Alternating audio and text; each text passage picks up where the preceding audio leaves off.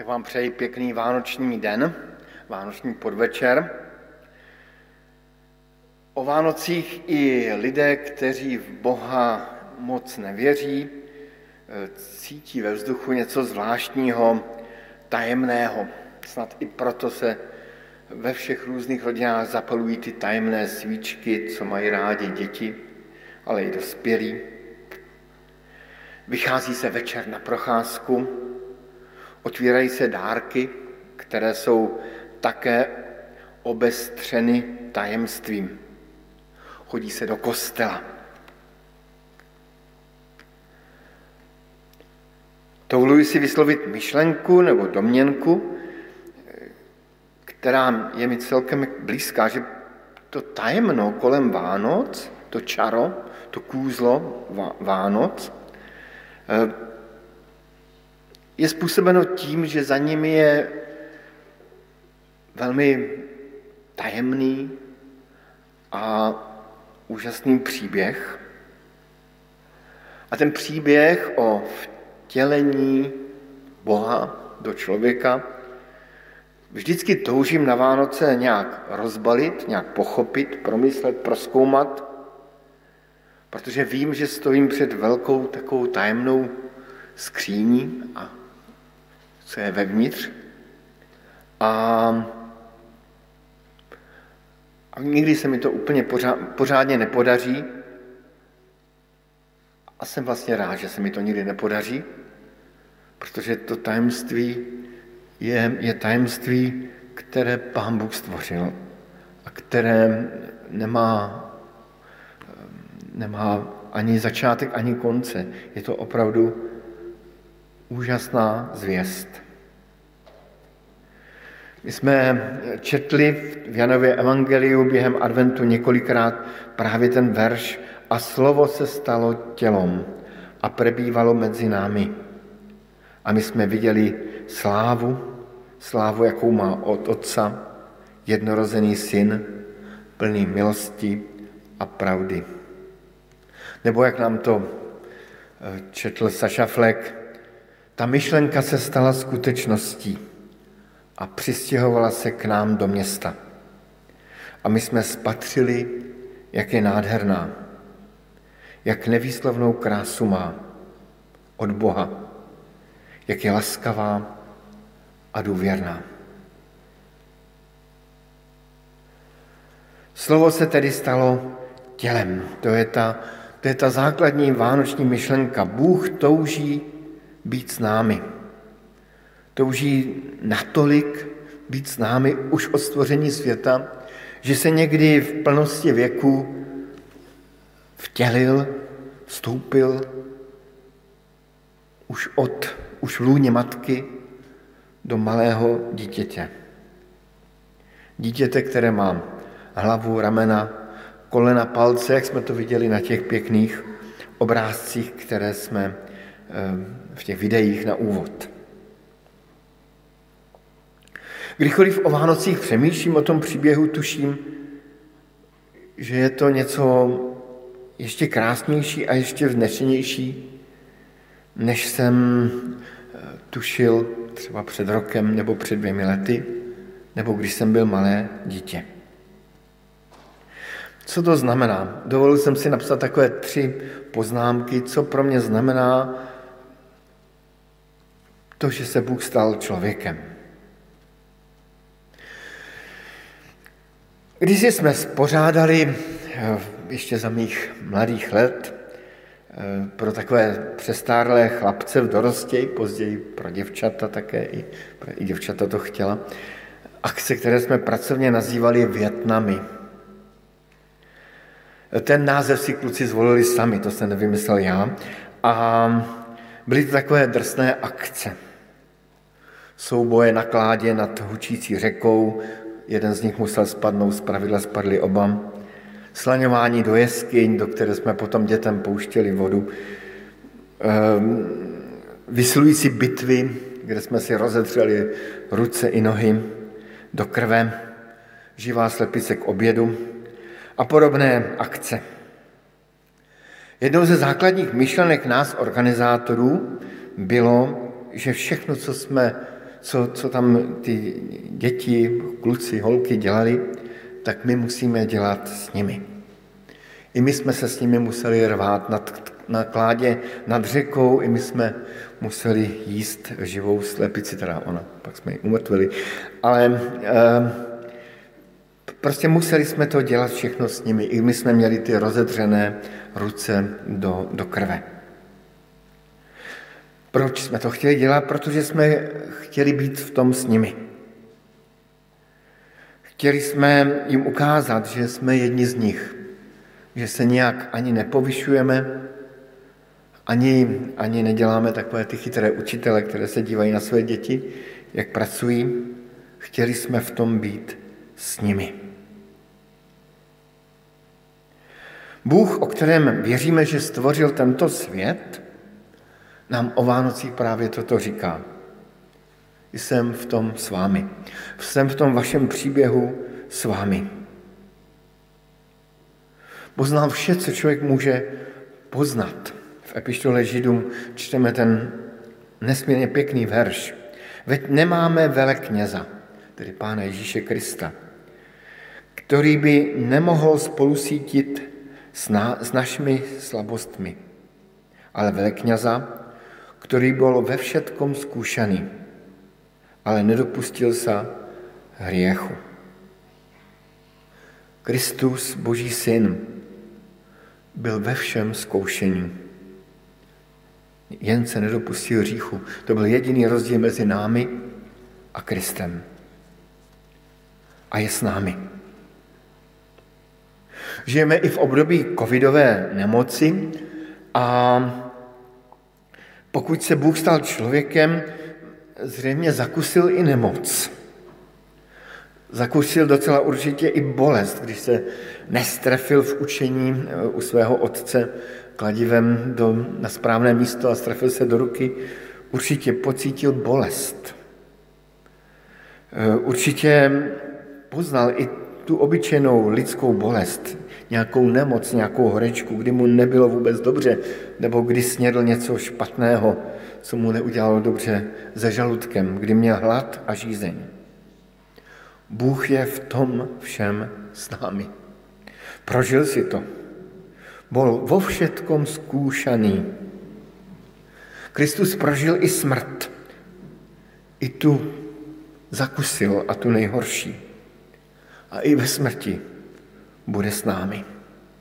To je první myšlenka, která, kterou jsem si uvědomil, že je skryta v tom, slovo se stalo tělem a přebývalo mezi námi. Je v tom s námi. To druhé, co jsem si uvědomil, že, že Bůh se stal jako dítě nesmírně zranitelným, nesmírně bezbraným, dokonce i závislým na lidech, na Josefovi a Marii.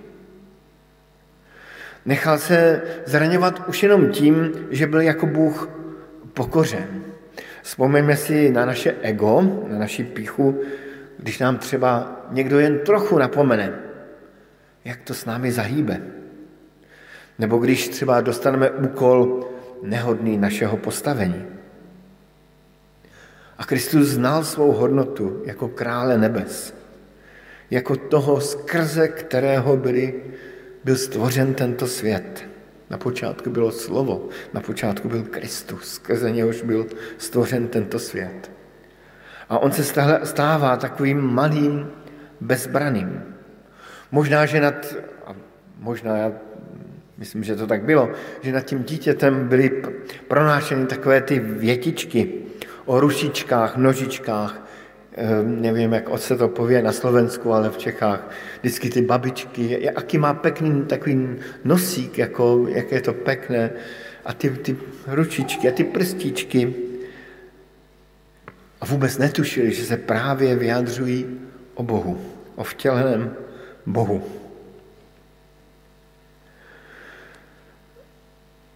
Pro Ježíše to vůbec nemuselo, nemohlo být jednoduché i to, že žil v obyčejné rodině že se narodil na úplně chudém místě. Přemýšlel jsem najít nějaký vhodný obrázek, ale jeden jsem našel, poprosím Pala, kdyby jeden takový obrázek ze současnosti z chudé rodiny, jak bychom si mohli dnes eh, velmi snadno představit chudou rodinu. Možná někde v Řecku, možná někde v Bělorusku, kdo ví. Narodil se prostě ve velmi skromných poměrech. Sahal mléko od své pozemské matky, jedl obyčejná jídla, dělal obyčejné práce. Musel být zraňován nepochopením. To už víme, jak ve 12 letech byl v chrámě. Um, jak rodiče vůbec nechápali, co se to děje. A navíc ten, který nepoznal hříchu, musel i trpět tím pohledem na hřích kolem něho, na svět prosycený, na, na zlo, nenávist. A čím byl starší, tím víc musel trpět osamělostí. Proto čteme v tom prologu Janova Evangelia, do svého vlastního přišel. Či do svého stvoření přišel, ale jeho vlastního nepřijali. A on to všechno podstoupil, aby mohl být s námi. Protože chtěl být s námi. Chtěl být se svým stvořením. Zatímco my lidé máme touhu potom být bohy, hrát si na bohy, Bůh měl opačnou touhu, stát se člověkem, být nám blízký.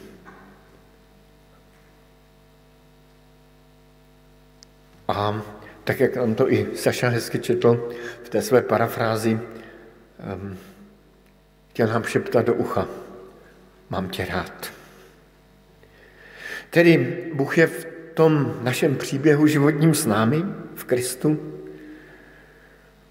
Bůh se stal zranitelným v Kristu. A to ten poslední bod, který je krátký, je to, že když se narodí dítě, je to obvykle velký zázrak a velká radost. Tak se na tom hezky zhodovali všechny ty videa, všechny ty rodiče, které jsme slyšeli. Radost a zázrak. Malé dítě přináší radost, naplnění snů a plánů. Už jenom veselou a rostomilou tváří. I těmi veselými ručičkami. Těmi koleny, palci, hlavou, rameny. Um, narození přináší ale nejenom radost, ale i, i naději. Rodiče ví, že ten jejich život bude nějak pokračovat dál, že bude zachován rod. A anděle zvěstovali pastýřům, zvěstujeme vám velkou radost, která bude radostou, radostou pro všech lidí. Lebo v Davidovom městě se vám dnes narodil Spasitel – Kristus Pán. To, že Bůh se narodil a že Bůh vzal na sebe tu lidskou podobu, že měl ty hlavu, tu hlavu, ramena, kolena, palce, tak um, ta radost je právě v tom, že pán Bůh před dvěmi tisíci lety řekl všem lidem, minulým i budoucím, jsem s vámi. Moje láska stále žije. Moje láska se narodila kdysi před stvořením světa a narodila se i nyní uprostřed hříšného a pokaženého světa. Mám stále zájem o každého z vás. A naděje je v tom, že můžeme vědět, že tak jako přišel Kristus na Vánoce, tak si Kristus jednou přijde pro každého z nás.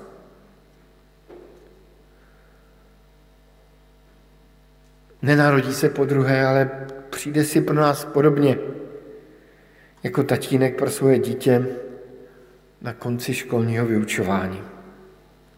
A to dítě ví, že přijde pro něj tatínek nebo maminka. A my máme této naději důvěřovat, že když už jednou přišel Bůh prostřed věku, přijde si pro nás zase. Tak tady to byly tři myšlenky, Bůh byl s námi v našem příběhu, Bůh se stal pro nás zranitelným a Bůh se nám stává radostí a nadějí pro každého z nás v Kristu. Verš o vtělení Krista končí krásným konstatováním. Viděli jsme jeho slávu, aku má od Otca jednoroděný syn, plný milosti a pravdy. Přiznávám, že velmi rád se dívám na průvody slavných lidí. Mám rád slavnostní průvod biskupů do katedrály a mé oko rádo spočine třeba na slavnostní vstup prezidentky do sálu, kde má třeba někoho jmenovat velvyslancem nebo, nebo soudcem. Líbí se mi i ta čestná stráž, ty fanfáry, to otevírání dveří. Je to takové pěkné. A tady, tady přišel na svět Bůh a stalo se něco úplně opačného. Bůh přišel úplně neslavnostně, obyčejně, protože chtěl být s námi. Nechtěl se oddělit, ale chtěl být s námi. A to je krásná a vznešená myšlenka. A vznešený čin, hodný našeho domyšlení i oslavování, i do jakéhosi takového noření, do toho božího milování a do božího příběhu. Amen.